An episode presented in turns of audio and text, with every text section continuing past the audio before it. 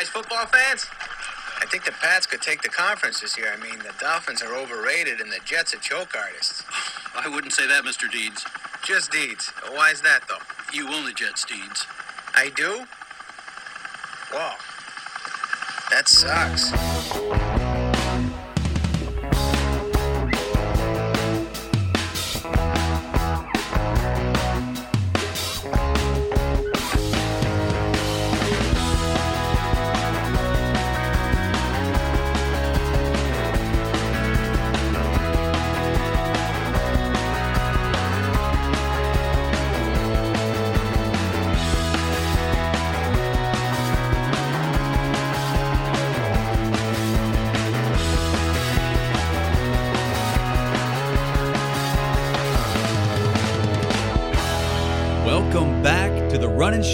Podcast. By my estimation, uh, this is episode number 14. Ryan here, joined by Chuck. Chuck, how you doing today, man? Man, I'm doing pretty good, man. We're on number 14. Episode number 14, sir. Golly, man, that just gets me thinking. 14. 14 is a very unusual number. By meaning, What does the number 14 mean to you? 14 means to me what kind of athletes wore number 14? Like some of the greats. Like I know like 12, you think of Tom Brady. 13, you think of Dan Marino. 15, yeah, I don't know what I think. We'll talk about that next week. But 14, there is a lot of great players in my estimation that wore 14. One that comes to mind is Pete Rose. You know, he was an all-time great baseball player. Yeah, the despite being an all-time, uh, you know, gambler as well, came back and bite him in the butt. If you don't know that story, basically Pete Rose back in the day, about the mid '80s, he was betting on in some of his games. Baseball found out about him, pretty much banned him for life, which I think is a bunch of ludicrous. There's a lot, lot, there's a lot worse that people have done and throughout sports. Yeah, but in baseball, of all sports, too, kind of the. You, you can't bet on your own games. You know, great player, great coach, Hall of Fame. He's a player, Hall of- he's a by Hall of all Fame. means. Out of the tw- May not ever get into the Hall of Fame though because he did gamble on games that he was coaching. Well, just can't do qu- that. just some quick stats. Uh, out of the 23 years he's played, 17 all 17 All-Star appearances. Wow, that's a superstar right there. Another one I could think of is uh, Oscar Robertson back in the 60s and 70s, man. One heck of a point guard. Uh, he won an MVP one year. He won a championship. Uh, another good one, Dan Fouts. Dan Fouts, probably one of the mo- more underrated quarterbacks in the 70s and 80s. If you think about it, in the 70s, it was all about the Dallas Cowboys and the Steelers. So Dan Fouts really couldn't beat them. 80s kind of like turned, and you know, it felt like in the early 80s, it felt like their time. Speaking of great quarterbacks to wear 14, uh, the Red Rifle, Andy Dalton, is he on your is he on your top 14s? Jeez. What about Ryan uh, Fitzpatrick? The beard. Yeah, the beard. Fitz Magic, man. He's a Fitz 14. Magic. The beard. I don't know if you remember another famous though Bengal, uh, Ken Anderson. Yeah, he was part of some bad Bengals team. He was like the only bright spot. 71 to 86, a little before our time, but four Pro Bowls, Four Pro Bowls. four Pro Bowls, one MVP. Okay, okay. So, Brad um, Johnson, hey, he got a, he's got a ring. That says a lot. Had to ride a running game and a great defense, but he got a ring. Richard Todd, the New York Jets. Okay, okay. There's a, that's another good one. uh, there's another one out there. Uh, When you're talking about athletes, though, you know, you talk Oscar Robertson, Ernie Banks. You know, you, you've hit Ernie Banks, yeah. some, some big, big number 14s, and this is a big episode, right, Chuck? 14 for us as well. We we got all kinds of things. Yeah, we go. Absolutely. I think the first thing we do need to talk about, it's been on our minds all week. As you know, the Titans have currently been under this COVID attack. You know, over the weekend, we felt like, well, maybe it's time we can get a chance to get some football back next week. Then the weekend, I was like, Saturday, I think there was two. Sunday, there was one. And then I was just like, oh, crap we could possibly be without another game, and I can't stand that. It can't it can't be. Yeah, it was weird. And it was weird watching the other games go down, knowing the Titans should have been playing on Sunday, too. Um, you know, you hope that everybody's healthy is the first concern, but it is, it just makes it all weird. Plus, it makes you think, like, has Pandora's box been opened here? And is the season eventually going to be in jeopardy? Because, you know, I wonder now through the first couple weeks, it was like, oh, okay, this is working out. Yeah. Nothing really going down. But the first team, first little outbreak that we have here, and things start getting threatened, right? You know, they postpone uh, the Pittsburgh Titans game. They also had Cam Newton test positive. He didn't get to play last night, but they looked at testing everybody else, and you thought that game might be in jeopardy. Uh, they had a Saints player test positive, then test negative, and they said it was a false positive, and there was no disruptions there. And now they're talking, even I heard today, Adam Schefter saying that potentially after the investigation the NFL did in Nashville, they could be looking at sanctions or some kind of punishment for the Titans, including potential losses of draft picks and all kinds of other things. And I feel like the NFL may be trying to botch this thing with the first little case that we have, right? Right. The first team that gets it. And first of all, if you think, what have we done to deserve the s- harsh punishment? There's been actual footage of, for example, the Raiders win over the Saints. There was a locker room footage of everybody without masks, not practicing social distancing. Uh, the brawl between the uh, the Giants and the Rams. I mean, over the weekend, just a big mosh pit of people on top of each other. I mean, for freaking crying out loud. If we lose draft picks over this, it's ludicrous. Absolute yeah, ludicrous. They've not said any punishment. We don't even know for sure that there will be one. But for him to say it the way that he did, Yeah. just a couple hours ago when I was seeing it on TV, I was like, how could they even consider it, right? Because I mean, we're dealing with an unprecedented circumstance when it comes to even playing football this year, and for the first team that it happens to to to dish out punishment like that, I mean. Maybe you're looking to set an example, but this is a bad time to set examples in ways like that. I understand a fine, but draft picks, yeah, you're missing with the team's future. Yeah, I mean, like if, if you can blatantly see that maybe you know Titans players when they do an investigation are just you know blatantly ignoring protocols and things like that, it's one thing. But you don't go and, and set crazy examples right off the bat. I don't think 'cause we're going to deal with a lot worse situations than this. I, you know, I hope not, but I'm sure this isn't the first outbreak we're going to have this NFL season, and I hope that we have none. I hope that the season continues. We get all the way through it um, you know, as a as a fan, as a human, for everybody's health as far as that goes, and as a fantasy sports owner, you know, I'm looking out for all those things. It's gonna be the weirdest fantasy It's football yeah. year ever. And then in Wisconsin today, which is where the Green Bay Packers play, they announced they will indefinitely suspend all fans from coming to Lambeau Field as they are aware that the hospital rates are going up as far as like patients and stuff coming. And the seems like some of the areas are getting worse in Wisconsin. So they're saying no fans probably for the rest of the year for the Green Bay Packers. So we'll see. But Ryan, enough talk about COVID. All we got to know is if we make it tomorrow, if we go one more day of having no positives, then we're back in the facility getting ready for the Buffalo game this weekend. I'm excited if it happens.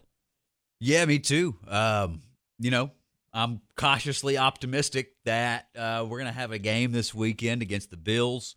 Uh, Bills playing really good. Uh, it's going to be a tough game, regardless of all the setbacks the Titans are dealing with. But Agreed. it's going to be something that teams are going to have to deal with this year. Agreed, agreed. And uh, we'll get more into that later. Uh, Ryan, let's go ahead and into the opening drive. Let's go right into it. Uh, is the NBA Finals fixing to get started tonight by any chance? Is it going to get started? Is it started tonight? The uh, yeah, the game is tonight. Uh, as far as game four, and uh, we'll uh, we'll update as far as that goes. But yeah, right now, L.A. up in that series two to one. We saw the game the other night where Jimmy buckets ended up you know leading Miami to their first victory of the finals this year 115 104 and and he went off in that game and after game two, it was one of I think everybody pretty much assumed that it was probably going to be a sweep. Yeah, I think everybody uh, because they were already on LeBron's case saying, "Well, he's got his ring. He's going to get his fourth ring. Yada yada yada." But you know, you can't count out anything. Now, I admit, before Game Three, I felt like Miami was already in the coffin, and the Lakers were ready to close that coffin lid. But Jimmy Bucket stuck his hand out, pulled it back open, saying, "Not yet." Well, they played so well in game They one. It did. was such a tight contest. Game two, it, it just looked like that LA was the more dominant team. But then game three comes, you're missing Dragic, you're missing Bam. You, you just think, look, okay, Miami had a good run, but Jimmy comes out, drops 40 points, 13 assists, 11 total rebounds, throws in two blocks, two steals on that stat line and, and gets it done. 40 points, and Chuck, he didn't have a single three pointer to add to that. That's crazy stats. That shows how much dominance he had on the inside of the paint there a little bit. He, went in there and he took it to LeBron, man. Took Yeah. it to that matchup. And uh, they're going to have to throw something different at him this next game for sure. I laughed when like he made a jumper over LeBron and just kind of smirked at him because that's when you knew Jimmy buckets was in the zone. He he knew he was in the zone. He was going to make sure that LeBron knew he was in the zone. Oh, for sure. Absolutely. Well, and, and Anthony Davis didn't show up to the party in this one at all. Um, you know, you talk about him maybe being the, the best player on that team. A lot of people have been arguing that, right, over LeBron James. And, and that could be argued. But 15 points in this one, just not a, a great contest out there for him. Nope. The the biggest stat line for me though, he's uh, the best rebounder on the team. You would think five rebounds. LeBron James led the team with ten, uh, but five rebounds for Anthony Davis. He's not scoring. He's not rebounding. W- what's he doing out there, and what got into him in this game? Well, it looks like he was kind of sleepwalking in this game a little bit. When you looked at him out there playing, you know, you didn't see that aggression that he had in the first two games. I mean, the first two games, he had 40 points, had like a triple double every game he played in, in in the first two games. This game, it just looked like he was a little more lethargic, didn't look like he had the passion to win a championship. And it just go to show you, you take a night off, you get what you had in game three. Oh yeah, and a player like that that a lot of people argue maybe the best player in the league, potentially, uh, definitely is one of the best players in the league. Uh, in a finals game, to have a, when you look at the advanced statistics, minus twenty six on that stat line for Anthony Davis. Not a good look, man. They're going to need a lot more help. Uh, that matched Kentavious Caldwell Pope for the worst for the Lakers. Neither one of those guys getting much done. And LeBron in this one, you know, look, he was 9 of 16, 25 points. Uh, he, I, I mentioned he did have the 10 rebounds, eight assists, so he almost had a triple double. Not enough to get him through it. And uh, I'm interested to see how tonight's matchup goes. If Miami can even this series up, man, look, they get those guys healthy, get a little momentum going. Basketball's one of those games that, you Yeah. know, but when it all when it's all said and done, a lot of times that talent's going to prevail. I still expect LA to win this. I can't. I do too, but it's going to be. I think this is the most important game. I mean, obviously, I mean this could piv- This could be a pivotal game for Miami if they win, tie it two to two, and it's a whole different ball game from there on in. You got to play in the factor we've said it this entire time. No home court, nothing to help sway the momentum.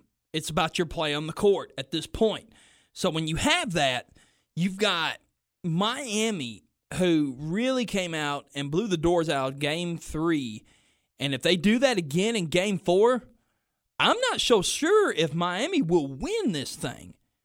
And I mean, and and if let's just say if they don't, what's that going to do to LeBron's legacy at that point? I mean, it, it- I mean, he's been to the finals what ten times, and if you come away without another ring, you're only winning three of ten.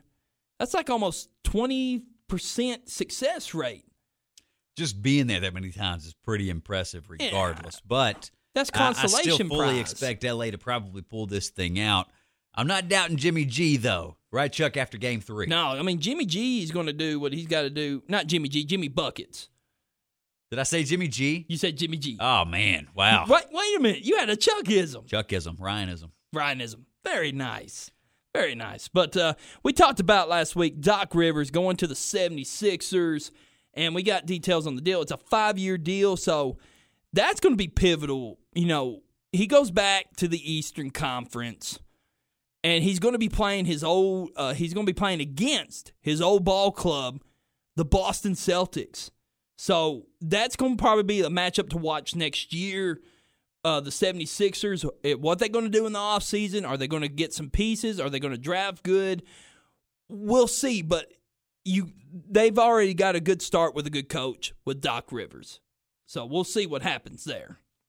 Yeah, we'll see. I don't know what to think of that signing. Um, it was pretty obvious, I think, as soon as you heard that the two sides might be talking. Like, okay, well, that makes a lot of sense that he might go there.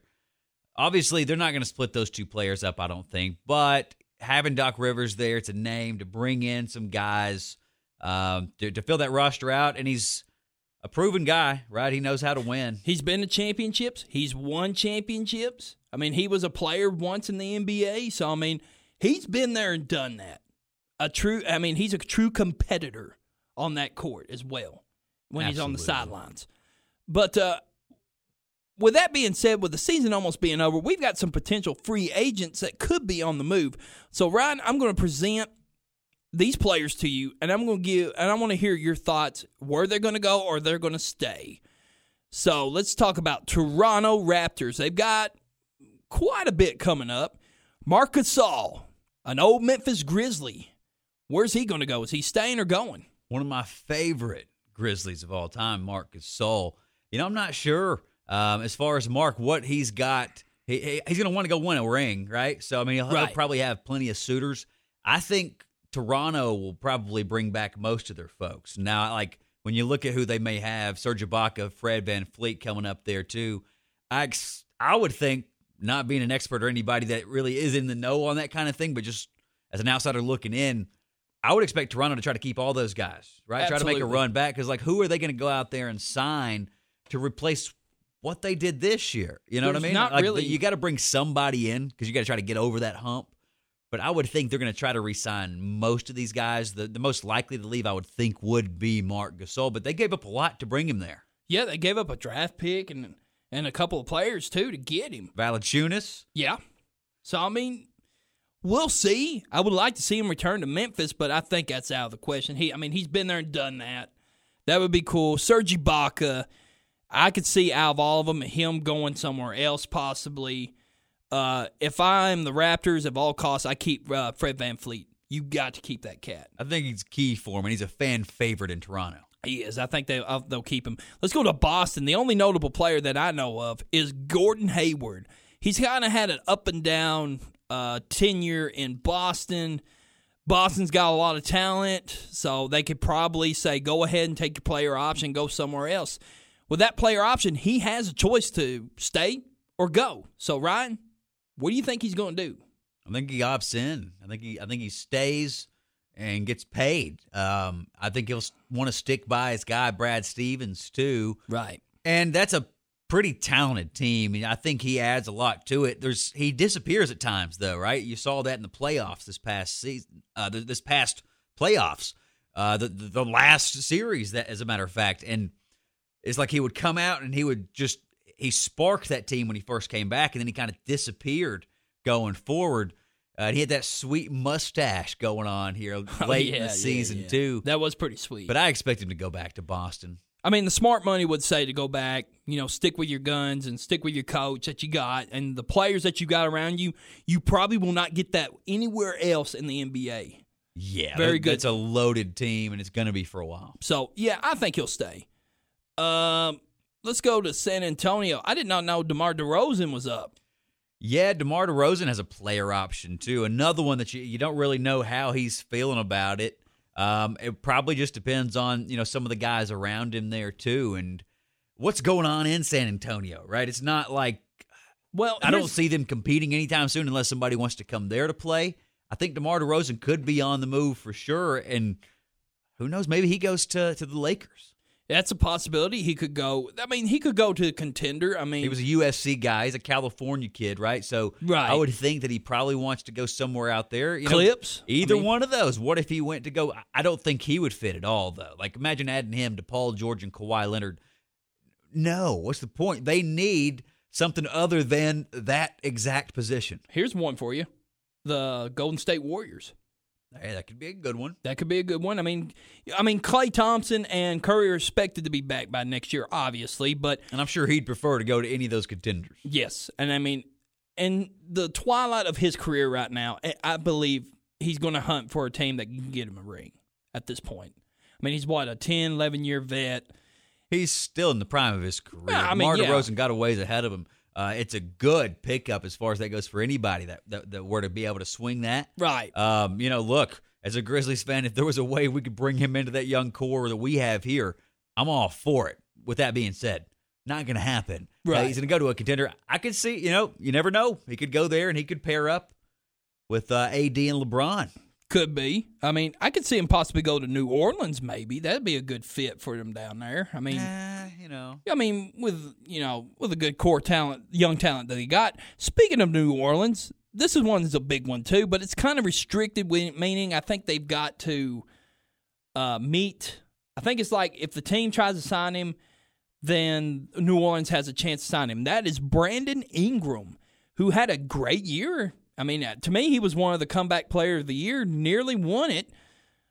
Ryan, do you see the New Orleans new, the New Orleans keeping Brandon Ingram? I think so. Most improved player of the year. Yeah, yeah. yeah. I think um, I, I think they'll probably reach an agreement, some kind of extension there, keep him around because that's one of the biggest pieces that they had. One of the only guys that really consistently got it done for him this year. Yeah, I agree, and uh, he's probably the second best player on the team right now. You know, alongside Zion, and your smart money bet. Even if a team tries to sign him, you match it and keep him. You yeah, I think to. he stays there. stays there. Absolutely. Let's go to baseball. We had the Bra- We'll talk about the Braves. The Braves had a game today, game one of their playoff matchup against a division opponent, the Miami Marlins. The Miami Marlins came out a little bit early, about four or five innings early, had a lead on them. I think it was like 42, 43, and then all of a sudden, Brian, the bats of the Braves came alive and Got just done. Nine to five. Braves they over the Marlins. they filleted the Marlins. You got that right, Chuck. They they got hot. The bats definitely got hot. You had Ozuna, Acuna, d'Arnaud. I mean, uh, Swanson even get out in the action too, smashing homers. Uh, the bats they, they were hitting dingers all over the park, got things going, and, and we got enough out of Fried, who looked excellent out there on the mound. Still MVP in my eyes. I Yeah? think he's I think he's a good NL MVP right now. Because I've been seeing the tag. Are you talking about Freeman? Now, Yeah. Freddie Freeman definitely got my MVP. Yeah, I thought that's I don't have an MVP vote, but he should get anybody out there that does. If they call him MP free, MP free. I like that. I So like that. I'll take it. I like it. But yeah, Braves getting it done today, nine to five over the Marlins. Currently, uh, you got the Yankees down as we speak in that one, down five to one. Yeah. So I mean, the Yankees came out and pummeled the Rays, and I think a lot of fans expected that. So the Rays need this game to kind of like even the playing field. So if they get a good sound win, we could see an easy um, level game. And also the Astros got game two today. So it makes me wonder how are they cheating to get this win. Yeah, what kind of method are they using this year? You think I think they're using something with the cardboard. they've eliminated the the, the buzzers? They've you would think have eliminated the, the, the trash cans, right? Yeah. you can hear a lot more in the stadiums nowadays. Probably a lot harder to do that one. But without all those fans and stuff, you who, who knows what kind of uh, cheating methods they got going on? Uh, who knows? And then later tonight, we'll get the San Diego Padres versus the LA Dodgers. So That'd be a good matchup. matchup too. I can't wait for that one. So you got Buehler on the mound here for uh, L.A. versus Clevinger over there, San Diego. Pitching matchup right there that that look any baseball fan drools over. exactly, they do. So Ryan, just just a quick one. As of right now, which team do you want the Braves to face? The Pods or the Dodgers? I mean, either one of those, pick your poison. right? Pick Right. your poison. I would think that's a tough one, right? Probably the Padres. Uh, How how could you not say the Padres over the Dodgers? Oh yeah, as as powerful the bats have been for both teams, that would be a sl- literally a slugfest. It would be fun to watch. Uh, but I mean, not to say that the Dodgers wouldn't be fun to watch.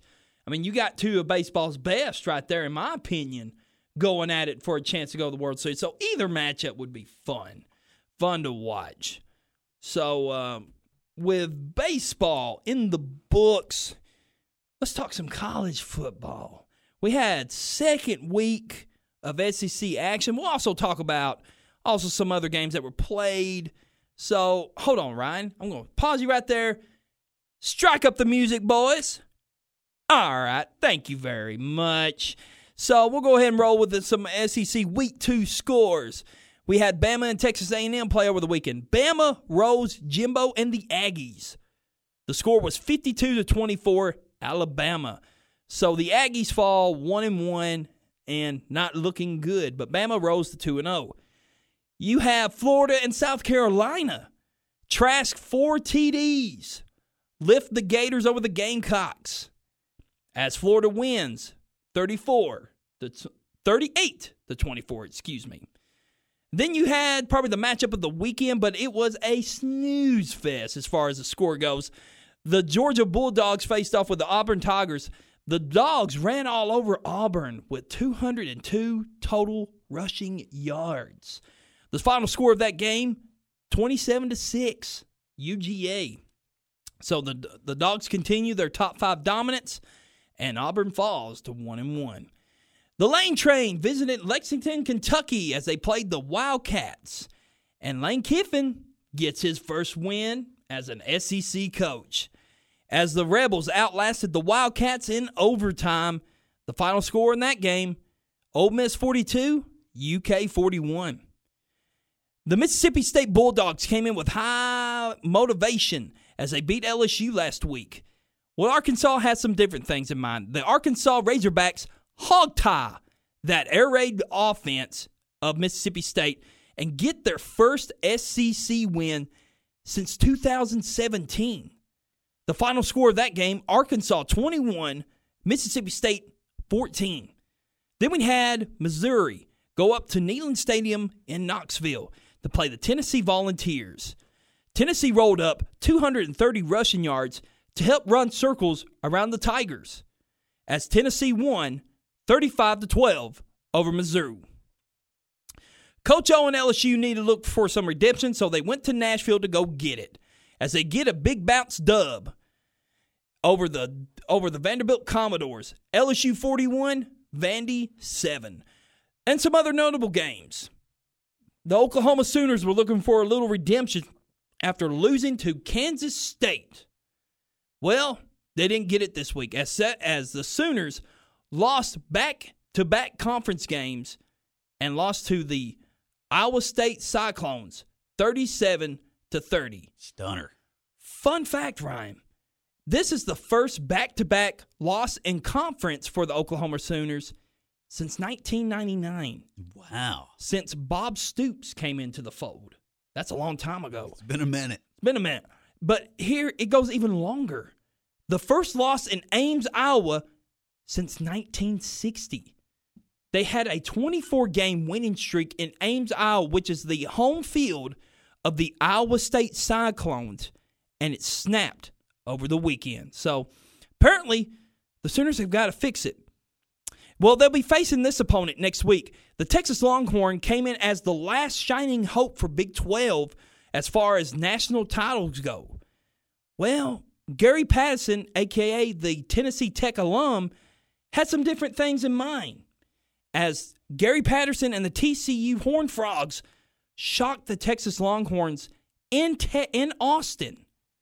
The final score of that one, TCU 33, Texas 31. So Ryan, what was your takeaway of the college football weekend this weekend? My takeaway. Well, I predicted that Auburn would beat Georgia because I vastly overrated Auburn.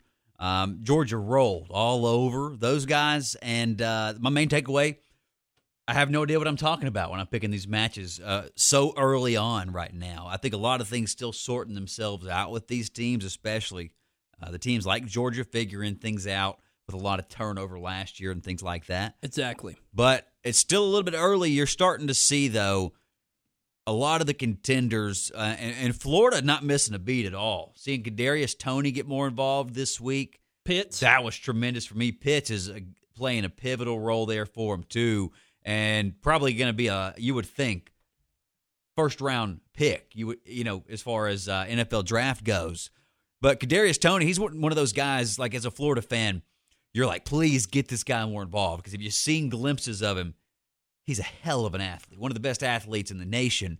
And you got to see that as he juked out like five defenders on the way to that touchdown the other day, um, and, and just playing well. But Trask keeping things going with the four touchdowns, looking good.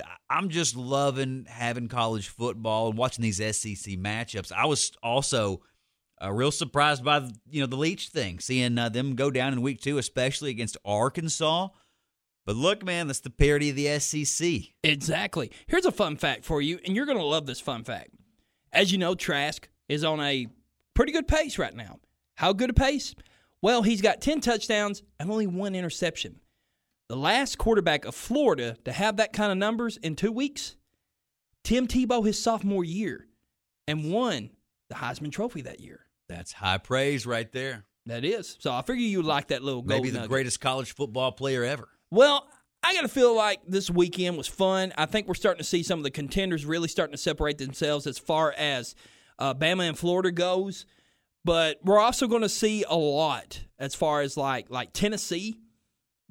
We're going to see what they're all about because they got to play Georgia. They got to go to Athens, and you know Athens is going to try to pack that stadium as much as they can because it's a rivalry game. And it's a big game, uh, and we're going to see a lot like Coach. Um, uh, LSU bounce back, but uh, in the next week or two, we're going to know what they're all about because they got to go to Florida in two weeks. Yeah, there's no getting around it, right? There's no easy schedule. There's no a ten easy- game SEC schedule. There is no easy way out in the SEC. if you want to be the best, you got to beat the best, right? You've heard that a million times. And all right. we're going to see. You think Tennessee has a chance against Georgia this week? I absolutely do, and I'll be glad to get into it when we get to uh, the week three uh, odds. Uh, Ryan, that was me for college football. What you got for the NFL? Let's go over the NFL recap for week number four. NFL Week Four. The only thing that could slow down the Titans this week, and the Steelers for that matter, COVID. That matchup pushed back to Week Seven now, and we'll see how everything unfolds there. The Broncos grounded the Jets on Thursday night. Denver 37, New York 28. Bit of a snooze fest in that one. The Colts trapped the Bears, and Phil Rivers trash talked that Chicago defense all game. And like Will Smith, Phil don't have to cuss in his raps to sell records. Fun fact this matchup, the Colts and the Bears, has decided the election the last four times they matched up prior to this one. Uh, in 2004, the Colts won, George Bush won. 2008, the Bears won, Obama won. Same thing in 2012, Bears, Obama. 2016, the Colts won this matchup. Donald Trump was elected, and uh, we know what happened. The Colts might have locked up four more years of Trump. Indy 19, Chicago 11. Trump 2020. Teddy Two Gloves and the Panthers defense took down the Cards, Carolina 31, Arizona 21. Lamar and the Ravens ran all over the R words, Baltimore 31, Washington 17. Brady and company got it done against a feisty young Chargers team, and they're impressing me. Tampa Bay 38, LA 31. Russell Danger Wilson pushed the Dolphins one game closer to Tua. Seattle 31, Miami 23.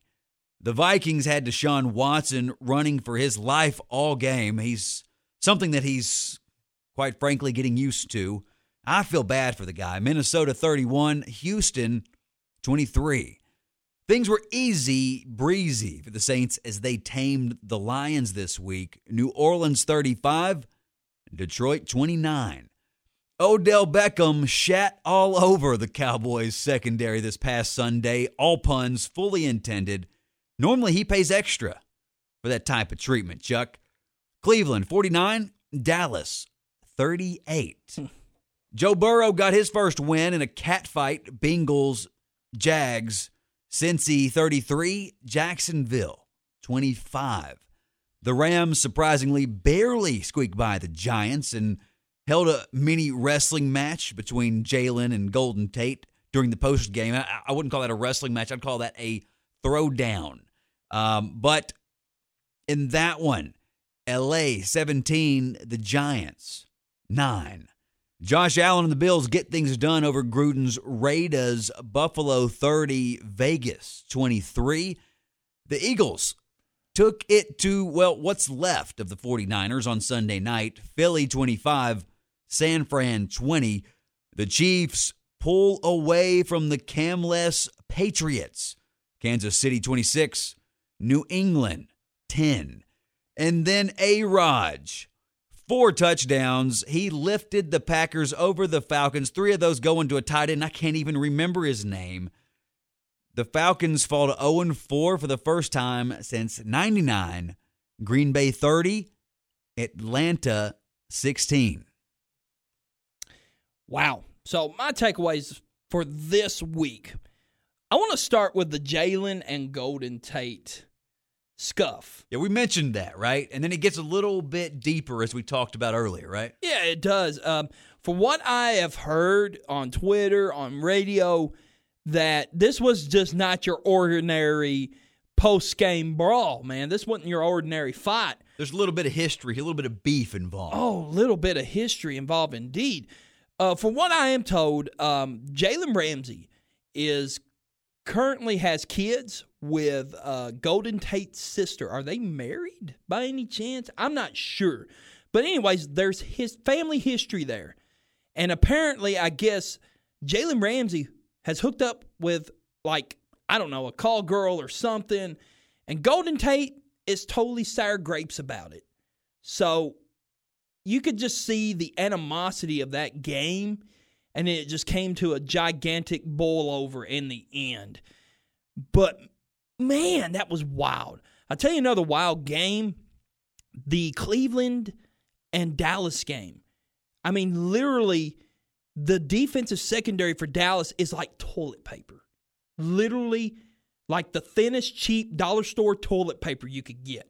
That one ply trash. Yeah, it's done. Like I, I think one drip, you rip through it.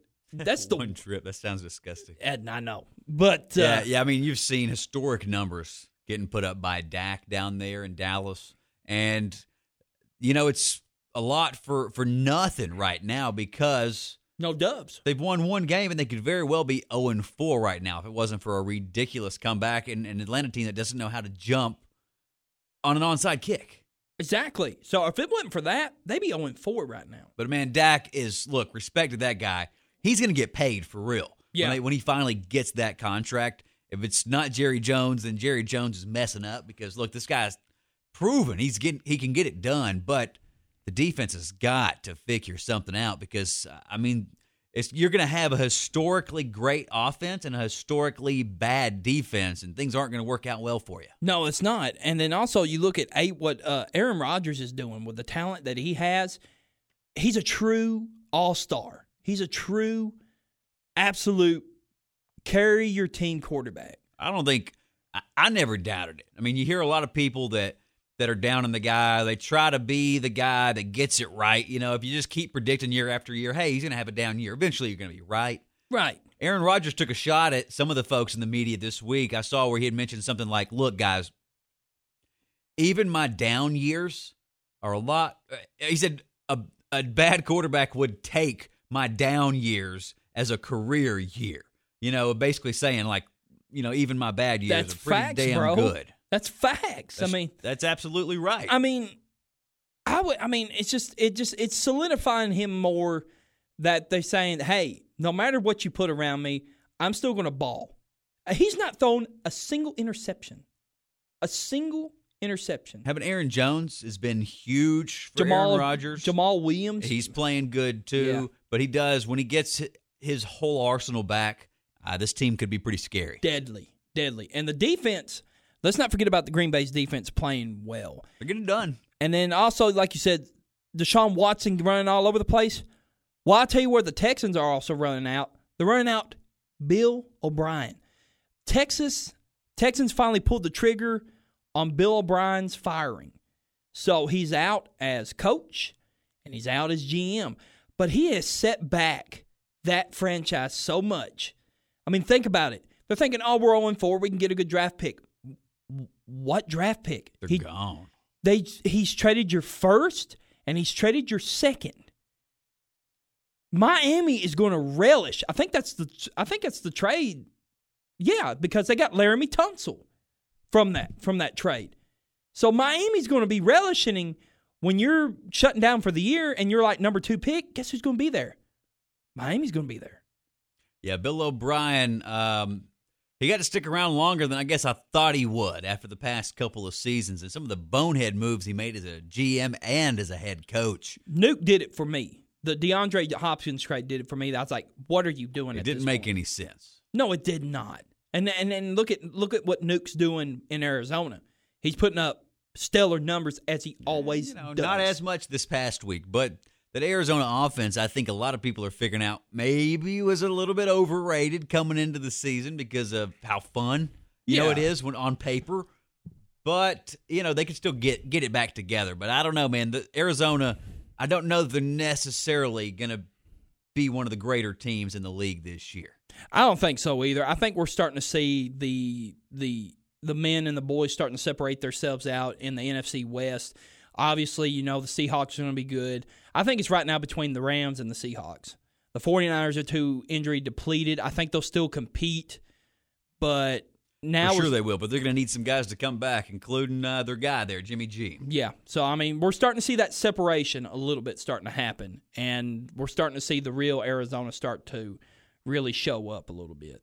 You know, but uh, also fantasy football. Yahoo Fantasy Football fumbled their lat first COVID case with the Titans and Steelers game. Yeah, my thoughts on that one. Um, you struggled, I know, in at least one league where you had a decent amount of Titans and Steelers um, on that team for whatever reason that you ended up having to maneuver around. And, and the big issue here, I think ESPN had some bit of a plan in place. They were similar to this, though, to where you couldn't take a player that was missing this week because of COVID, because of the two postponements.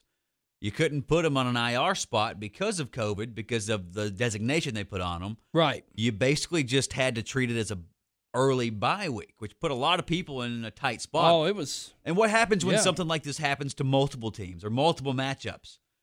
They're going to have to figure it out from there. Why in the world would you not be able to use an IR spot just especially this year where a lot of leagues, including mine and yours, where we've added extra IR spots to account for this kind of thing? Well, it's just I had eight. Like you were talking about with me, I had eight players on quote unquote bye weeks, and I really had to do some waiver wire hunting. I had to really, and it, and I don't think it would have mattered because the opponent I played blew me out because he had Joe Mixon and and George Kittle, and Yeah. and they both went off, so Went it off. didn't matter. But I mean, I did fair enough to keep up, but as far as that goes, I think they really fumbled as far as like trying to letting fantasy players figure out what they need to do. I think they need to create and add that on that list if if a team gets postponed. You have to.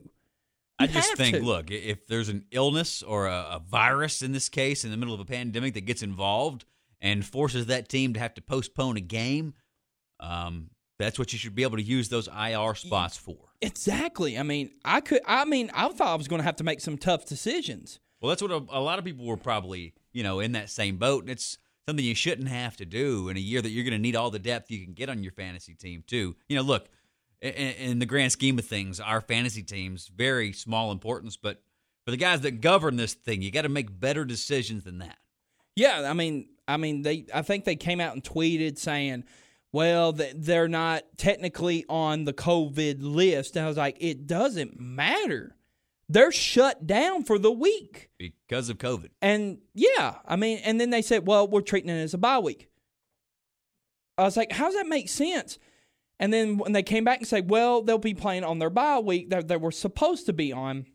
So either way, they got to have a bye week. It don't make sense. So what if it happens again? Like, say, I hope, I pray, I hope, I'm not saying this to jinx them. What if it happens again with the Titans, like a couple weeks down the road? It's going to happen to another team. It's going to happen. That's what I'm saying. They're going to have and to they're going to have to deal with it, and they're going to have to figure it out. And hopefully, they do a better job than what they did here. Well, When it comes to fantasy football, Exactly. also when it comes to just dealing with it in, in, in general, how many games can be postponed? How many bye weeks? What happens if it happens, uh, like you mentioned, to a team twice, and they've already pushed back through a bye week? You know, it's uncharted waters as far as that goes. Some folks across the league, you heard, wanted to shut things down for about two weeks, postpone the season altogether, and figure it out, and like take them to bubble sites or something. Try to figure some kind of solution out like that. I just don't think it's viable. No, it's not viable. I mean, it's a little bit ridiculous at this point. You had a plan in place, and I think the first time that we had a breakout, all fantasy leagues, including Yahoo, which I have hitched my wagons to, like my 20 years of my life, fumbled big time. Fumbled big time. I agree with that one. So let's stick with fantasy for a little bit. It's time for our studs and duds of week four.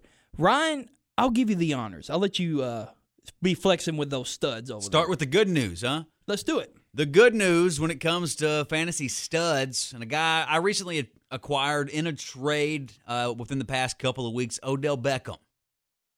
I've got him in a couple of leagues. He went off this week. In that one particular league, I actually have him and Landry last second. Flip flopped him. I didn't want to start them both this week, even though I could have and probably should have. But Odell Beckham, two rushes, 73 yards, and a touchdown on the ground, which you heard that right, rushing, because he did have the one late that was just awesome. But uh, he, he looked just tremendous and fast all game. Five receptions, 81 yards, two touchdowns, one of those that came from Landry.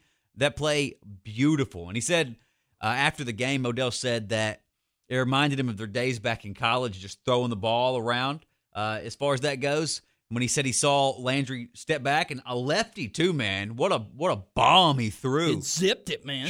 Threw a laser to him and uh, gadget plays, man. That that just makes it fun, especially when you see that stuff work. It, it is. It was fun. Um, and like you said, he added the late uh, big rushing touchdown and the big yards just to put a little cream on top of it. I mean, he just went to show folks, look, this is why they paid the price they did for me. Odell Beckham's a hell of a talent, one of the best receivers in the league. Yeah. a little bit, you know, hard to handle in the locker room sometimes. A little but- bit drama queenish, but his talent speaks for itself. And maybe we're going to see this Browns team continue to make strides. Number two on my list, George Kittle. He was a man amongst boys in that matchup. 15 receptions, 185 yards, and a touchdown. And it looked like he did more damage than that. God, I mean, as you know, he's a big wrestling fan, so I mean, he had a ultimate warrior like moment this week, just tearing up the Eagles' defense, Shoving man. people out of his way. And he was, uh, who was throwing the ball? Nick Mullens? Nick Mullens, man, he was finding him and finding him early. 15 receptions. That's a huge number alone. Turned it into 185 and a touchdown. George Kittle went off for fantasy owners that started him coming back off of injury last week. Number three on my list, Joe Mixon. And he had a week as well. 25 carries, got to carry the load there for Cincinnati. 151 yards on the ground, two touchdowns. Also added six receptions, caught every ball thrown his way, 30 yards, and a touchdown. What a PPR day! I mean, he went off, helped out a lot of fantasy owners, and helped out a rookie quarterback get his first NFL win. yeah, winning's fun. Winning's fun. That's what he said. He got back on social media to say, hey, I like that. It's so fun. Number four on my list, fantasy studs. Dalvin Cook, 27 carries, 130 yards, and two touchdowns as Minnesota got their first win of the season. Yeah, they did, and I think Dalvin Cook has been consistently out of all the running backs right now a stud. He's definitely tearing it up. Yeah, absolutely. And number five, Amari Cooper. In a losing effort down there in Dallas, the offense, not the problem. Now, there's been some turnover issues, but Amari Cooper shined in this one 12 receptions, 134 yards, and a touchdown. Talk about PPR. Pretty good stat line right there for Amari Cooper. Pretty awesome stat line, and just to add on, like if you had any, basically any offensive player of Dallas, you did pretty good. I mean, look at Dak, 502 yards. And, you know, Zeke had his moments on the ground, running 100 yards almost. And then Cooper, 134 yards. CD Lamb, Lamb, two scores, right. man. I mean, if you had any of those players, you had a great weekend. I mean, it's not about wins and losses on the scoreboard necessarily. It's about that stat. And they had it big. Especially when you're talking about fantasy football. And Absolutely. sticking with that, what about the duds of the week, Chuck? Who do you have on that list? All right, I got my turds of the week. Here we go. Uh, number one, I had these in my list, these three players, but since they're on the same team, I'm just going to combine them. I called this the Falcons three. Uh, these three guys are usually put up great numbers. Ryan, Matt Ryan, Julio Jones, Calvin Ridley. These three guys are usually fantasy all stars. Well, Matt Ryan had barely 300 yards passing, zero scores, and a pick. And and then you had Julio Jones, who is known to be a monster, four catches, 32 yards. And here's a devastating stat that people had on Calvin, Calvin Ridley, and a lot of people have been counting on this guy here lately, especially when Julio Jones has been out. Big goose egg across the board, not even one catch. Yeah, Jaire Alexander on the other side matched up with him all all night. Shut him down. Yeah, he put he put him he put the fantasy owners in to sleep as far as Calvin Ridley owners. So what a dud, what a turd right there. Number two, Kenyon Drake. Uh, I think Chase Edmonds is fixing to catch up with this guy. Kenyon Drake had 35 rushing yards, zero touchdowns, and not targeted one time in the passing game. Very concerning in an offense that likes to pass the ball a lot. He was drafted very high, and he was a keeper uh, in at least one league that I'm in. So yeah, there's that. Number three, Tyler Lockett. Tyler Lockett, you know, has had some pretty good weeks so far. I think the last two weeks he was phenomenal. Uh, this week had a juicy matchup against the Miami Dolphins. You know, still a learning secondary, but with the offense with led by Danger Wilson and uh, DJ Metcalf, K, uh, uh, Kaysen, you figure Tyler Lockett would get his usual numbers. That's a big negative, Ghost Rider. Two catches, 39 yards, zero touchdowns. Nobody's benching Tyler Lockett in any leagues, though.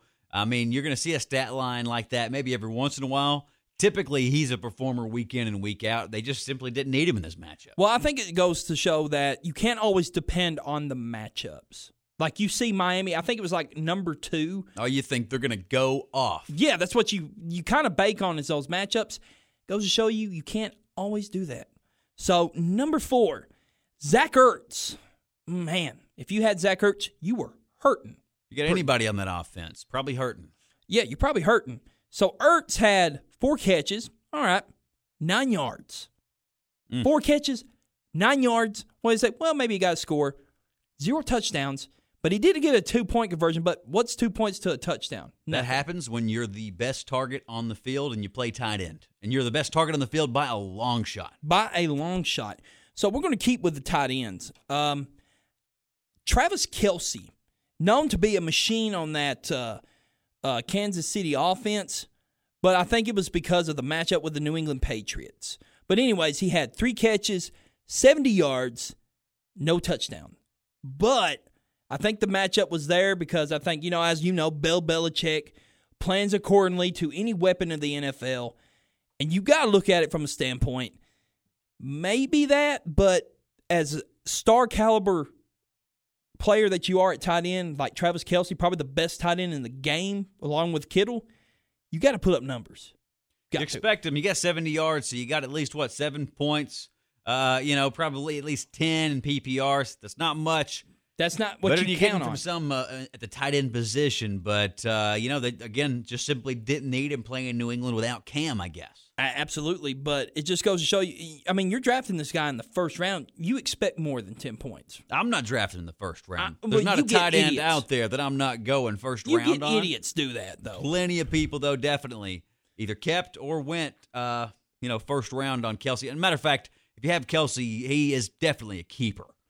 Yeah, he's definitely a keeper for sure. But uh, If I'm an owner, I'm expecting more than 10 points out of this cat. for sure. But Any you know what? matchup. It don't matter. He's matchup proof to me.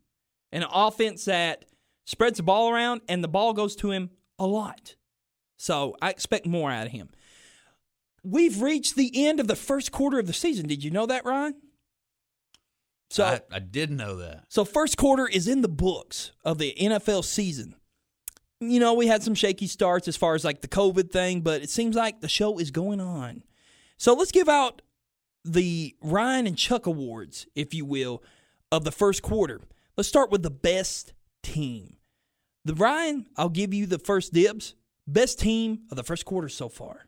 The best team of the first quarter, I, I think we probably agree on this one, but uh, Seattle, I would think the Seattle Seahawks, maybe even the Green Bay Packers could be in that conversation too, just the balance that you see overall. Uh, but if I had to pick one team, I would say the Seahawks. All right, I'm with you there. Uh, the Seahawks, I think, are currently the best team. You can't count out KC as well. I mean, you know, they're going to give you, you know what you expect, but as far as like, Absolutely. but you, as far as like your domination players like uh, Russell, also Car, uh, Kaysen, Lockett, DJ Metcalf, hell, even Greg Olson's come in and played You're well. going to get Jamal Adams back on that defense, and that defense is going to be looking good too. Also, you saw he missed this past week. I don't know if you saw on Twitter though. He posted a video or a picture. I'm sorry of him standing with his hands behind his back with his helmet on as he's watching the game on TV. So he said even when he's off, he's still watching the game and, and in the zone. And, the funny part about it, he actually posted the picture, then deleted it, and then posted another picture.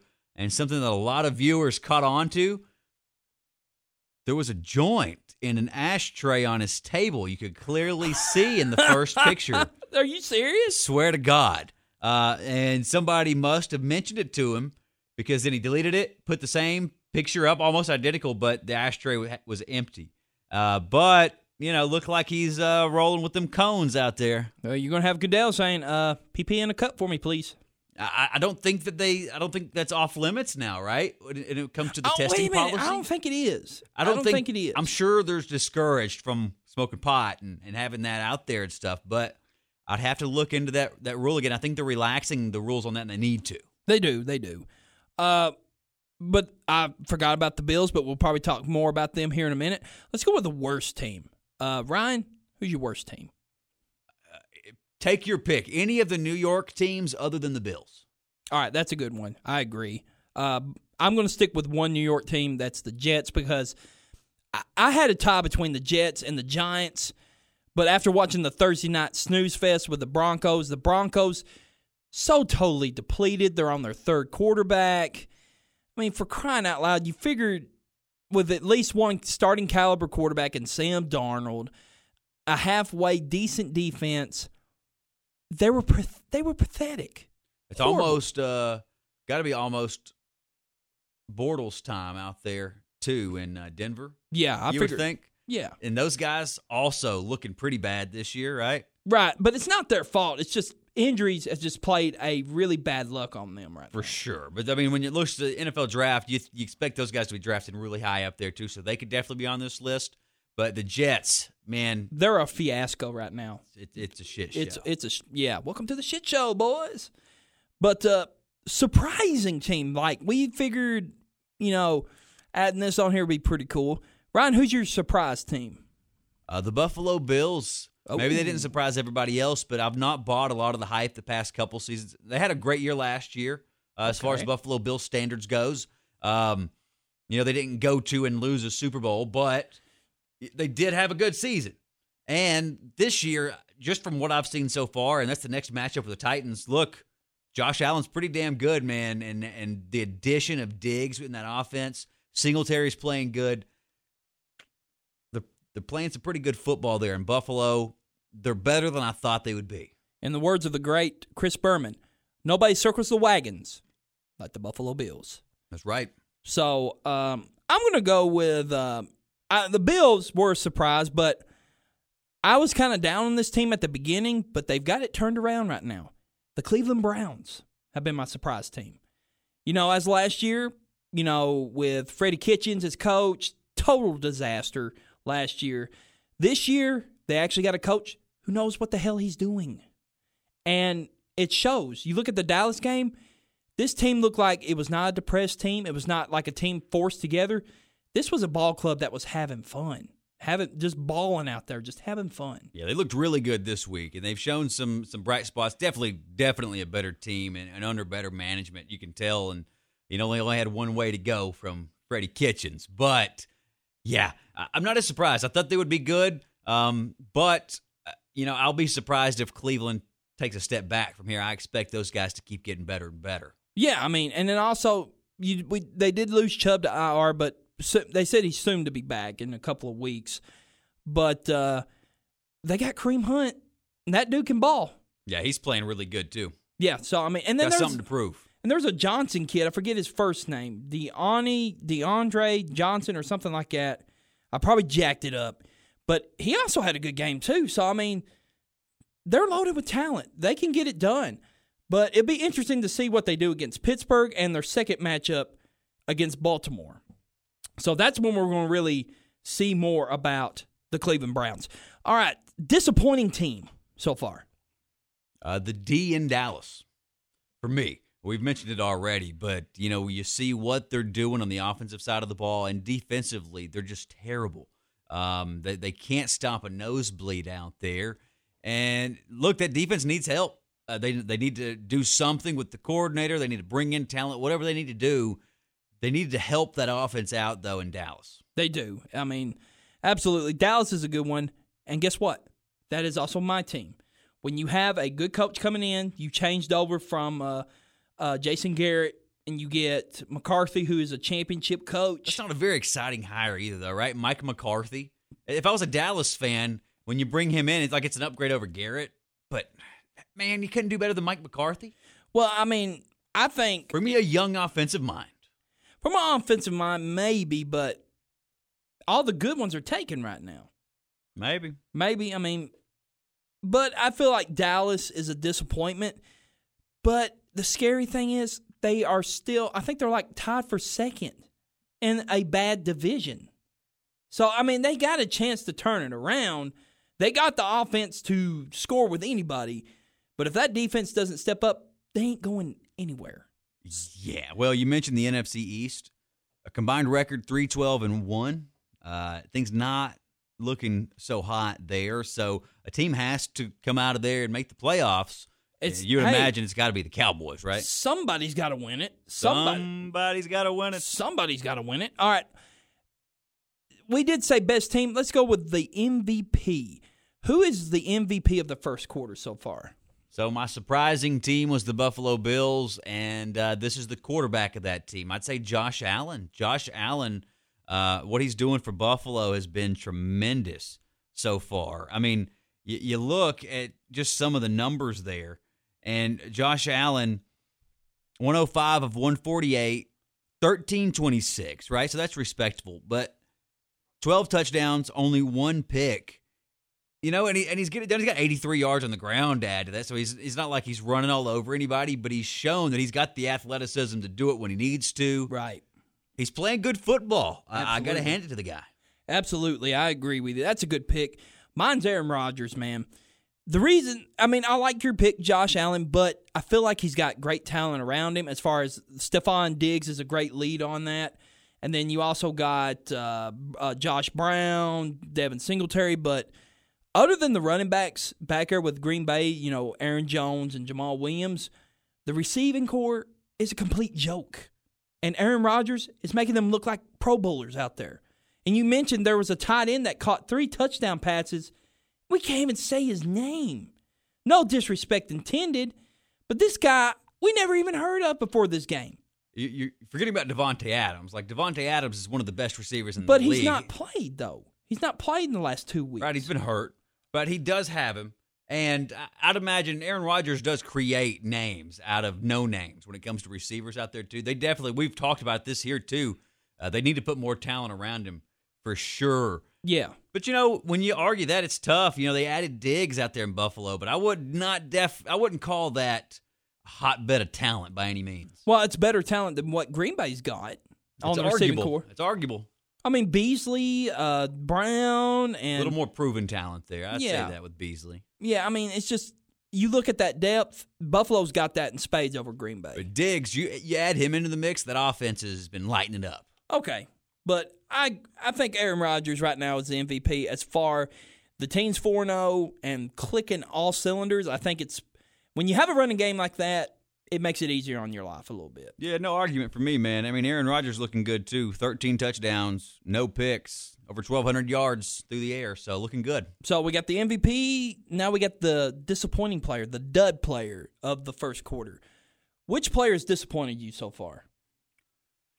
I would say Julio Jones. Okay. I mean, I'm not an Atlanta fan. I don't have him on any fantasy teams. Uh, but if I did, I would certainly be disappointed. But Julio Jones, not really, you know, lighting the world on fire as far as that goes, right? I I mean, he's not. I mean, of course, he's battling a hamstring injury, but you know, Calvin really is kind of making his name on the team right now. The other Bama boy, I mean, he is doing some good things too. I mean, I I think this is the first time in his career that Julio Jones's career kind of looking over his shoulder because there's another playmaking receiver, and I think he ain't got no problem with it. But it's just it's not all Julio like it's been in years past. I mean, so far for Julio Jones, not real impressive numbers by any means. He's been targeted 20 times. He's caught 15 of those, 213 yards, zero touchdowns. Mm, that's that's not going to get it done. Zero touchdowns. So, I mean, as far as, especially if you're a fantasy owner, not great. Something's definitely wrong. He's not 100% Julio, right? Like, and Calvin Ridley's been benefiting from all the double teams that you've got to throw at Julio, too, because Right. you got to respect that talent. And you expect Julio to, to definitely come on stronger than what he's shown so far. But, man, Atlanta is just, things are looking rough down there for those guys. And Julio Jones has, has been, I guess, if I had to pick one disappointing player, um, it's going to be Julio. Yeah, as far as caliber player that like he is, yeah, that's a disappointment. Another disappointment, Carson Wentz. He's not playing good. Yeah, he's got seven interceptions, leads leads the league right now, tied with Deshaun Watson of being sacked, and is third in sack yards. Yikes. So I mean, with the combination of a line being porous, I mean Lane Johnson can't stay in a lineup so long because he keeps getting hurt. He's their best lineman. The Maybe he running needs to get back on some of those roids. Ah, he might need to. And then a run, and then the running backs. Miles Sanders can't stay healthy enough. I mean, you got Corey Clement back there. Alshon Jeffery's not even played. Yeah, I mean the receiving core. I mean, Ertz is your best target, and you still can't make it work. I mean, I think I think the Eagles have got a ton of problems, and there's some Eagles fans calling for Jalen Hurts numbers to come and start for him, which is ridiculous. Probably a little ludicrous. Ludicrous. You just paid this dude so much daggum money. Why would you want him sit on the bench? You're going to have struggles. I mean, the, when we come and have our second quarter awards, he could have be blowing away, you know, be blowing everything away by then. I mean, this is just the first four games, folks. Calm down. Of course, I'm a Titans fan. Last year, I was calling for Mariota's head on the platter, but that still is beyond the point. Carson Wentz is an all around athlete. I think this is more on the coaching, man. I really do. Yeah, you presented more of an argument than you really even needed. Carson Wentz, I think, would go on anybody's list right now. Most disappointing players in the league. Uh, Eagles' offense playing like trash right now. They got their first win uh, this past week, but you know that over a beat up 49ers team.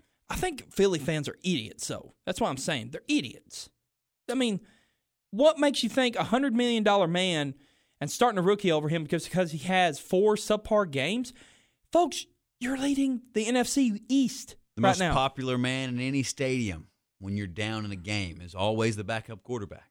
Man, definitely in Philly, that's for sure. All right, let's talk about the divisions. So, Ryan, let's go with the best division. Who you got? I think the NFC West. It's a good one. Seattle, uh, the LA Rams out there. You got Arizona and you got the 49ers. All those teams, especially at full health, very respectable.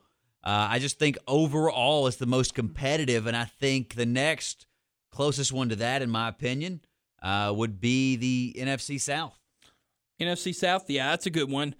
Uh, I'm going to stick with the AFC uh, AFC North. I'm going to. Um, Okay. I think Baltimore, as you know, you're going to get what you get out of Baltimore, but I think now we're seeing Pittsburgh starting to hit their stride with Big Ben back. The offense is, is, is brand new again, like other than last year. Last year they were trash because Big Ben wasn't there. Now you got him back. Schuster's, um, you know, back at full health again. You got James Conner actually running the ball a lot better. Diontae Johnson, the new receiver on the outside, a speedster. So I mean, and also the defense seems like they're catching a little bit of a swag, a little bit. We'll see how long until uh, Big Ben's in a walking boot. Yeah, that's true. It, it all depends on Big Ben what he what what happens to him. Another team, and I mentioned them as my surprise team, Cleveland Browns. They're starting to hit their stride a little bit on offensive side of the ball. Now, if they can on their second matchup against Baltimore, we're going to see a lot about this team. We're going to see if they re- truly had a fluke week one and can actually compete in this division. We'll see. And it, I mean, hell, the Cincinnati Bengals have been at least a little bit entertaining so far with Joe Burrow. Number one overall pick. Yeah. They got Higgins, who's actually getting some work. Um, their draft pick there out of Clemson, Boyd. I thought was one of my favorite receivers Yeah. in the draft. And they get to pair him with Burrow. Uh, you're not going to see a ton out of them this year. They got the win this week. I don't expect many of those uh, as far as this season. But they're competing. They're Oh, having for sure. And you look at at least team. three out of those four teams, you expect those quarterbacks to be there probably for a while, holding things down in that division. The one question mark, how long is Big Ben going to play? And then who are they eventually going to bring in there to add to compete with those guys? But when you look at this season, uh, AFC North definitely a competitive division. Yeah, that's a fun to compete uh, division there. Uh, worst division. Worst division. And I think me and you can agree on this one. Um, I'm guessing you're going to say the NFC East. You are correct, the mundo, my friend. 312 and 1. We mentioned it. Things looking rough. When is it? Anybody out there? Philly, Washington, Dallas, the New York Giants. Um, you know, not not great to be a fan of any of those teams right now. Fun fact: the lead has changed out of the last four weeks three times, three different teams. Hey, That's crazy. coming up this week too, we have the Cowboys and the Giants that play. So one of those guys has to get at least one more win. They could tie. Somebody's got to win it. Somebody's got to. It's ridiculous, man. The NFC East has always been like this for the last 10 years. The winner of that has always been 9 and 7 and 8 and 8. They've been pretty bad. It's Uh, been stinking bad. Usually it's because they beat each other up a little bit. That's not the case this year. Yeah, and that's what the excuse they make. It's like, oh, it's the Cowboys and Eagles and Giants. These are all great teams because of their name, not because of their actually good teams. I expect Philly and Dallas to actually compete for this. You would expect with the way that offense is rolling, if they can figure anything out defensively, Dallas has to win this. They have to. There is no, well, maybe we went, no. You got you a new coach. You got a great offense. You just need to improve that defense. There's no excuse. They got to win this. That's right. All right, Ryan. We're going to go into our breakdown and predictions, and we'll talk about a little bit about the odds. Ryan, I guess we'll go ahead and talk about some uh, SEC Week Three matchups, and we got some other notable games we'll add in there as well. We'll start with Missouri at LSU. Missouri uh, LSU is a 20 and a half point favorite. Missouri at LSU. I expect LSU. You know, tough though, right? Because I mean, you look at the way, just looking at matchups. LSU loses to Mississippi State, right? Right. And, and Mississippi State, you see what happened to them this past week. Missouri, though, I don't expect them to be able to compete in this game. Twenty, having to win by twenty-one points, three touchdowns, pretty big line. I would expect LSU to cover though. I I don't think they'll cover. I think they'll win by 14. It's in Death Valley. It is in Death Valley, but the, so was the Mississippi State game, and they were a 17 point favorite in that game. So I'm going to say LSU wins, but not as much as they're saying right here. So they don't meet the spread. Uh, Mississippi State at Kentucky. This is going to be a fun one right here, Ryan. This is going to be fun. And Kentucky is a three point favorite. That's a oof. I don't know about that one. Bounce back game for Leach and the boys. Mississippi State. I agree. I think I think they will light up Kentucky. I mean, if Ole Miss can put up almost 400 yards against Kentucky, expect a lot more from Mississippi State. So I'm going to say the dogs get it done over the Cats. Um, Lane Train comes back home, and what's going to be waiting for him? That old ball coach down there in Tuscaloosa. So it's going to be a matchup between Nick Saban and Lane Kiffin. Alabama will be coming to Ole Miss, and they are a 24 point favorite. What do you think of that, Ryan? Alabama at Ole Miss. Um, tough to argue. Lane Kiffin, though, not too far separated from being there on the sideline with Nick Saban and those boys there at Alabama. I expect this to be more competitive uh, than a 24 point line. I would not take, I, I, I wouldn't want to bet this line regardless. Uh, if I had to, though, give me the points and take Ole Miss. Yeah, I, I agree. I think I'd take the points there. I think uh, I think Alabama will beat them absolutely. Um, I, here's my upset of the week. I got my upset of the week right here. Okay. Arkansas at Auburn. All right, Auburn got their brakes beat off them by Georgia. Arkansas came off a big win, finally got their conference win, and that horrible streak of two year streak of not winning an SEC game. Got a little momentum. Felipe Franks had a good game last week, running the football, passing the football.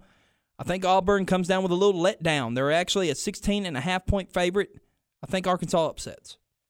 Ooh, you think Felipe gets it done at Auburn? I think Auburn, look, they're going to be fired up after that game. I may pick them here and they may, you know, have another dud, but I think Arkansas comes back down to earth. I think Auburn, you know, pulls themselves back out of the ashes here, figures things out, covers uh, even that 16 and a half point spread. Okay. Snooze fest of the week. South Carolina at Vanderbilt. South Carolina, 12 point favorite. I think South Carolina covers. Yeah, I think they cover, and I think they'll beat Vanderbilt. No other discussion. Not a that. big believer in that Vanderbilt team. No, not either. Uh, uh, good top 25 matchup. Texas A&M came off a horrible loss, so they come back home, and awaiting them, the Florida Gators, led by a hot quarterback in Kyle Trask. Yeah, Texas A&M still going to be pretty raw from that Alabama game last week, 52 to 24. Uh, they lost in that one. Florida looks like they're rolling. Um, you know, I'm a little bit of a homer when it comes to that, but I expect Florida to easily, easily cover. Uh, I bet they double this spread when it comes to six and a half. Absolutely. So you bet? Yeah, yeah. Put your money on Florida here only uh, if you like winning money. Okay. Uh, Tennessee at Georgia. So we're going. to So they're going to have to travel between the hedges, and Georgia is a 14 point favorite. What you got? What do you think my pick is here, Chuck? I I want you to tell me. Just honestly, I'm and just honestly, when it comes to it, there's no way I could put my money on Tennessee here. 14 points. It's a lot. Two touchdowns, right? Got to score more than that, right? Got to got to win by 15 here. I had myself a heart to heart. I had to do a little soul searching.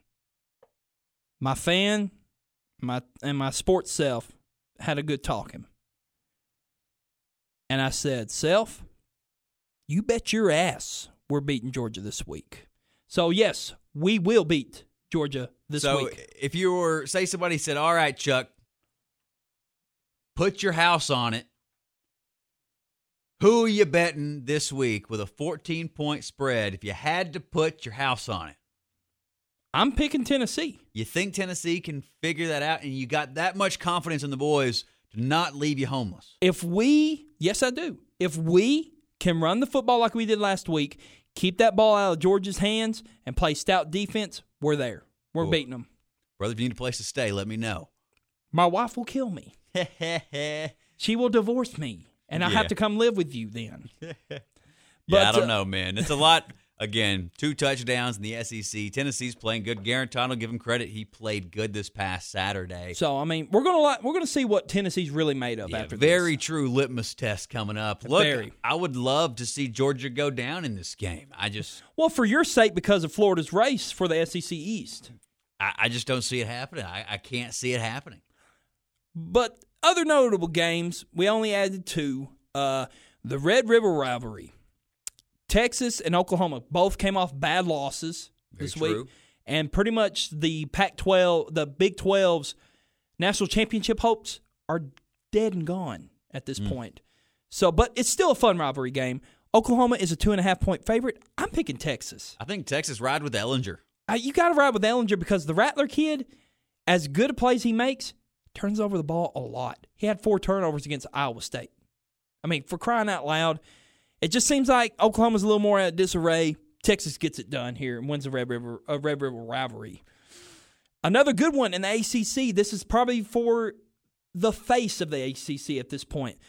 The U, the Miami Hurricanes, will travel down to Death Valley to play the Clemson Tigers. And Clemson is a 15 point favorite. Ooh, Clemson. Uh, Miami's playing good. Uh, they got that. Uh, they've been passing that turnover chain a, a- around quite a bit. They're on the sideline, right? They've been playing really good. Um, probably ahead of what a lot of folks thought when it comes to rebuilding there at Miami because they've not had the greatest seasons the last little bit. Uh, but I don't think that they can hang with Clemson, even when it's a 15 point spread. Got to win by more than two touchdowns. I, I think Clemson can easily do that. They can. Uh, it's the same thing with Tennessee. We're going to learn a lot about this Miami team against a top caliber team in Clemson. But like I said, like you said, uh, Tyler, uh, Taylor, uh, Trevor Lawrence is going to light them up, and I don't think Miami will get close to them. And I think they'll win by 20 points. I think they'll cover. So, Ryan, let's go to the NFL. Thursday night football. This is a good one. Dun dun dun dun. Dun dun dun dun. dun, dun, dun, dun. Dun dun dun dun dun dun dun. But uh, we got a good one Thursday. Better snoo- better game than the snooze fest last Thursday. The Tampa Bay Buccaneers, who are on fire. Tampa Bay, I mean uh, Tampa Bay. Tom Brady looked like his old self last week, lighting it up. Plays the Chicago Bears, so he's going to face a stiffer defense. Is this in Shol- Soldier Field? This is at Soldier Field. Don't know if fans are going to be there. So in Chicago, Five- uh, five and a half points is the spread here, Five and a according half? to this. 44. Um, so it's Tom Brady against Nick Foles. Rematch. Yes. I, I I think Tom Brady can easily cover that spread. The over under is 44, and I, I, I think it's safe to go over that. I don't think it meets the spread. I think they win by two or three points. The defense on Chicago alone will keep them in it, but I just don't see Foles pull another hat trick on Tom Brady again. I don't know, man. I think Tom Brady's going to expose a lot of things in that Chicago secondary this week. Well, one thing's for sure: the Tampa Bay Bucks are have got stuff figured out right now. They sure do. They lost O.J. Howard. Got to figure it out there. Going to have to expect more out of Gronk. We'll Yeah, see how they say- do that. Old man Gronk's going to have to come out of the shed and really put some numbers up, man. He's going to have to. You got that right. So here we go. Uh, the Cam- uh, the Carolina Panthers, who have been winning here recently, they got a good win over Arizona. Face off against a faltering the Atlanta Falcons. Until they win a game, I'm calling them Falcons from now on. They're actually a four and a half point favorite with a 55 over and under. The Falcons are the favorite here. Yes. Okay. Uh, and I guess that's because they think Atlanta eventually going to win one of these. I'm not so sure, though. Take Carolina. If they're giving you points, if they're giving you four and a half points, take Carolina 100%. Go ahead and bet that over of 55, even though it seems kind of high. I think it will be a shootout. Both defenses are kind of shallow in the in the back in the defensive backfield a little bit. Expect a good game from Teddy Two Gloves. I see Matt Ryan and Ridley bouncing back and having great game to, uh, this week. I think, but I think Carolina gets it done. I think they continue that win streak. Matt Rhule and company get it done. Uh, the Las Vegas Raiders go to Kansas City and play the world defending champions, Kansas City Chiefs, and they are a 12 and a half point favorite, 56 over and under. Hammer the over, take the Chiefs. Even with 12 and a half points, I, I think they can get it done against Las Vegas. Absolutely. Uh, I, yeah, I, don't, I, I was going to say something, but I don't think it doesn't matter. Carr's not going to get it done enough. Uh, the only hope they have if they can run the football with Jacobs to keep it away from Mahomes, but that defense is good enough to stop that run. I think the Chiefs meet go over that spread. I think they win by 17, 18 points. Hmm. Are we on Marcus watch yet? Not yet. I think he's still on IR. Is he? Is he hurt? Yeah, he. eh, I think he hurt his pec or something.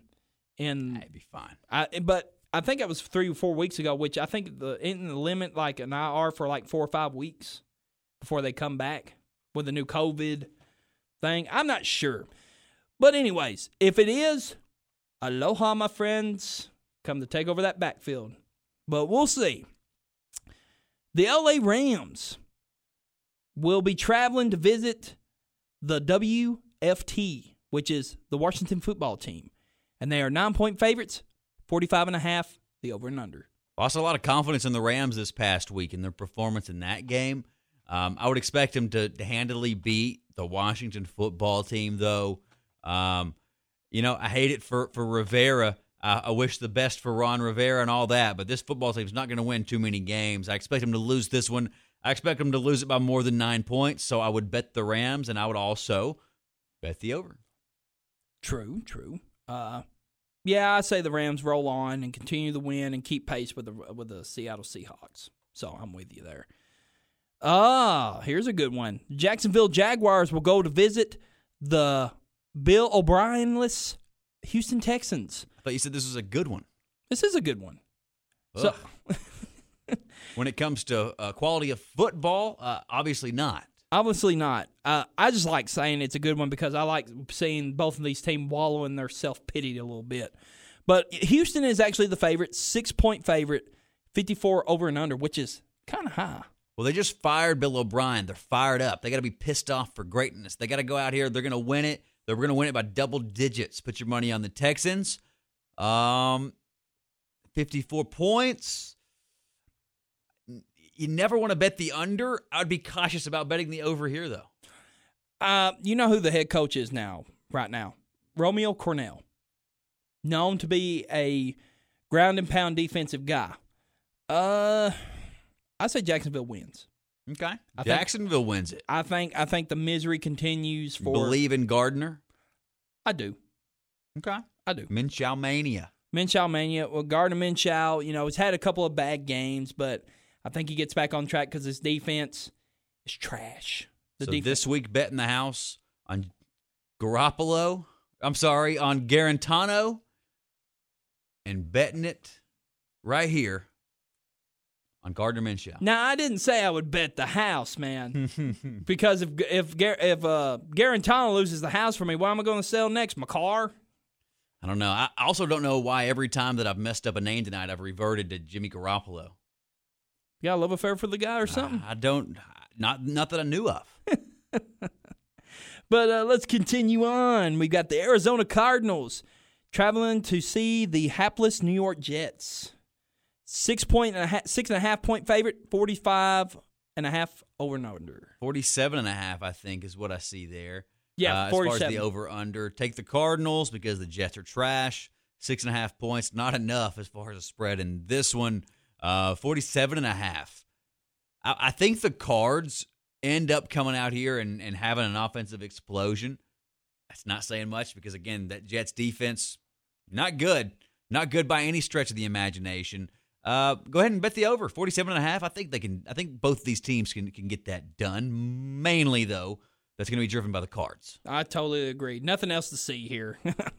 uh, Philadelphia Eagles will travel down and face their in state rivals in the Pittsburgh Steelers. The Battle of Pennsylvania. Exactly. So the Pittsburgh Steelers are seven point favorites, 45 over and under. Bet the Steelers. Bet the over.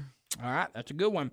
Cincinnati Bengals will have to travel to Baltimore to play the Ravens. Tough test for Joe Burrow and company.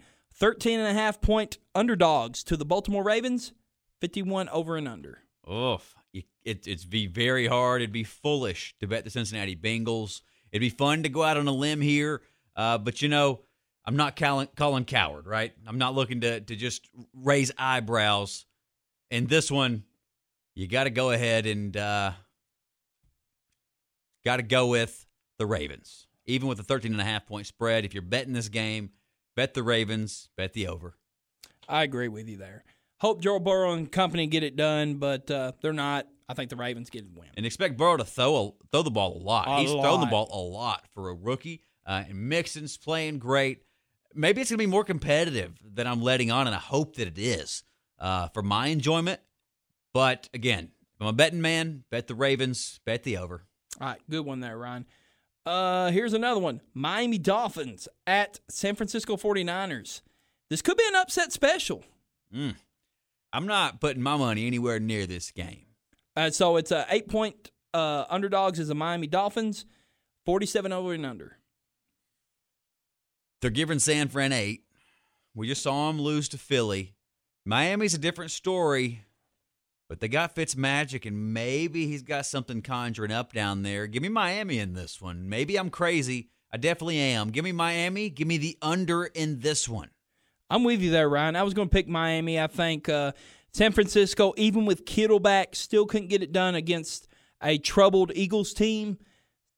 I expect the same thing. I think I think we're going to probably see Tua this week. I think this is the toilet bowl of the week right here. It is, but uh, they said Fitzmagic's going to play another week, but it's only a matter of time before we see Tua out in that field. It's going to happen soon. Now, I think it might happen this week. Bring him on. Bring him on down. Uh, Denver Broncos. Oh, have to go face the New England Patriots, and they'll probably still be without Cam Newton at this time. So it'll be 11 and a half point spread for the favorite Patriots, 48 over and under. I think the Patriots handle this with or without Cam. Uh, again, this is another one. I don't want to put my money anywhere near this game. I don't really even want to watch this game if Cam Newton's not in it. But 11 and a half points, if, you're, if you have to bet it, gun to the head, have to bet it. New England Patriots. Um, I wouldn't try to bet that over, though. I mean, with these two teams, especially if there's no Cam, expect a lot of running the football. I agree with you there, Ryan. Um, a lot of de- a lot of running the football, great defensive play from Belichick and company. I can see just Broncos. Even if Bortles come comes in and plays, no They're going to need Bortles. Bortles time in mile high, man. Oh goodness. Oh goodness gracious, yeah, I agree. Uh, so I think yeah, New England Patriots roll on. So uh, we also got the New York Jets visiting the Dallas Cowboys. Battle for first. Somebody's got to win it. I so think uh, Giants, New York Giants at the Wow. Dallas Cowboys. really, no Saquon Barkley. I mean, Golden Tate's there. You expect uh, Daniel Jones and company to get that done? No, I I was correcting you initially. You said the Jets. Giants. Giants. Giants. Giants. Either way you look at it, Chuck, both teams looking quite a bit alike right now, right? Right. Hot garbage. Uh, no way I would pick the Giants over the Cowboys, even with a nine and a half point spread. Cowboys have proved one thing this year: they can definitely score points. So uh, take the Cowboys in this one. Take the over. Yeah, I agree. Uh, Indianapolis Colts at the Cleveland Browns, and they're actually the favorite over the Browns. This is my pick of the week. I think I think the Browns beat them and beat them soundly. For sure, if they're giving you points to pick the Browns over the Colts, take it all day and take that 47 and a half point over. Now, to just to mention him real quick, uh, there is no line for the Buffalo Bills and the Titans. As you know, they're still up in the air with the COVID situation, and uh, they said I think they said by tomorrow when they get out the third test, the third test, and it's all negative. I think they'll release that line. So that's why we've not mentioned the Titans so far. But we'll go ahead and mention the matchup. Uh, Ryan, as you said, the Buffalo Bills are hot. They're the probably the- one of the hotter teams in the league, but the Titans have been right there as well. Undefeated, baby. We're undefeated. So what do, if if we play? What do you think is going to happen? I think we're going to be underprepared. I think this is this whole thing has been a distraction, whether you want to admit it or not. And we're going to be without guys. Uh, the Bills is a tough matchup to begin with. Look, man, it's, that's a tough one to see us winning. I, I'm going to be totally honest. Yeah, it's going to be tough. Uh, what I worry about the most is the defensive secondary. We're going to be without Fulton. Uh, we need badly Adoree' Jackson this week. Well, you look at the matchup the past couple of years with the Bills too. This is the best team that they've brought into this matchup in a long time, and we've basically handed them the game the past couple of years. I can remember a drop in the end zone from Yep. Mariota. I can't even remember the cat's name, the white receiver that dropped that ball. Um, also, last year, remember they came to Nashville. There was crazy fans all over downtown, jumping through tables. I think some guy got paralyzed out there. They ended up coming in there, ugly, ugly game. We hand that game to them. This one, look, we're gonna have to fight to be in this one. I think. And the only thing I hope that we do is ground and pound, run the football. And I mean, if if Henry has to get the ball 35 times, let him get it 35 times. If it has to be 40, Give it to him 40 times. Look, I hope he don't see 40 carries, Chuck. But I'm with you. Look, if the Titans want to do one thing, it's run the football. Well, we got to keep the ball away from that hot offense. Jo- the only way we beat Josh Allen and company is to make sure his butt is on that sideline. We've got to win time of possession. I'm not giving him the Tom Brady, Peyton Manning treatment just yet. I'm not going that far. As far as you know, We've got to run the clock, keep him off on the sideline there. We got to get a pass rush on the guy. and We got to bring him down. That's for That's sure. what worries me too. No DaQuan Jones, no Jeffrey Simmons too, man. That's true. Who's going to go after him, man? I think Jeffrey, and especially Jeffrey Simmons, he's been the rock of our line so far, and he's not going to play. I'm, I hate to say it. I think we're going to lose this week. I'm not going to go that far, but I'm going to say it's going to be a very tough matchup. It's going to be very tough. I hope I'm wrong. I mean, prove me wrong. I'm not going to be that Titans fan that I've been in the past, being saying, oh, typical Titans, here we go. But we'll see. Back to the Sunday night matchup. Those Minnesota Vikings got their first win last week. And what do they get this week?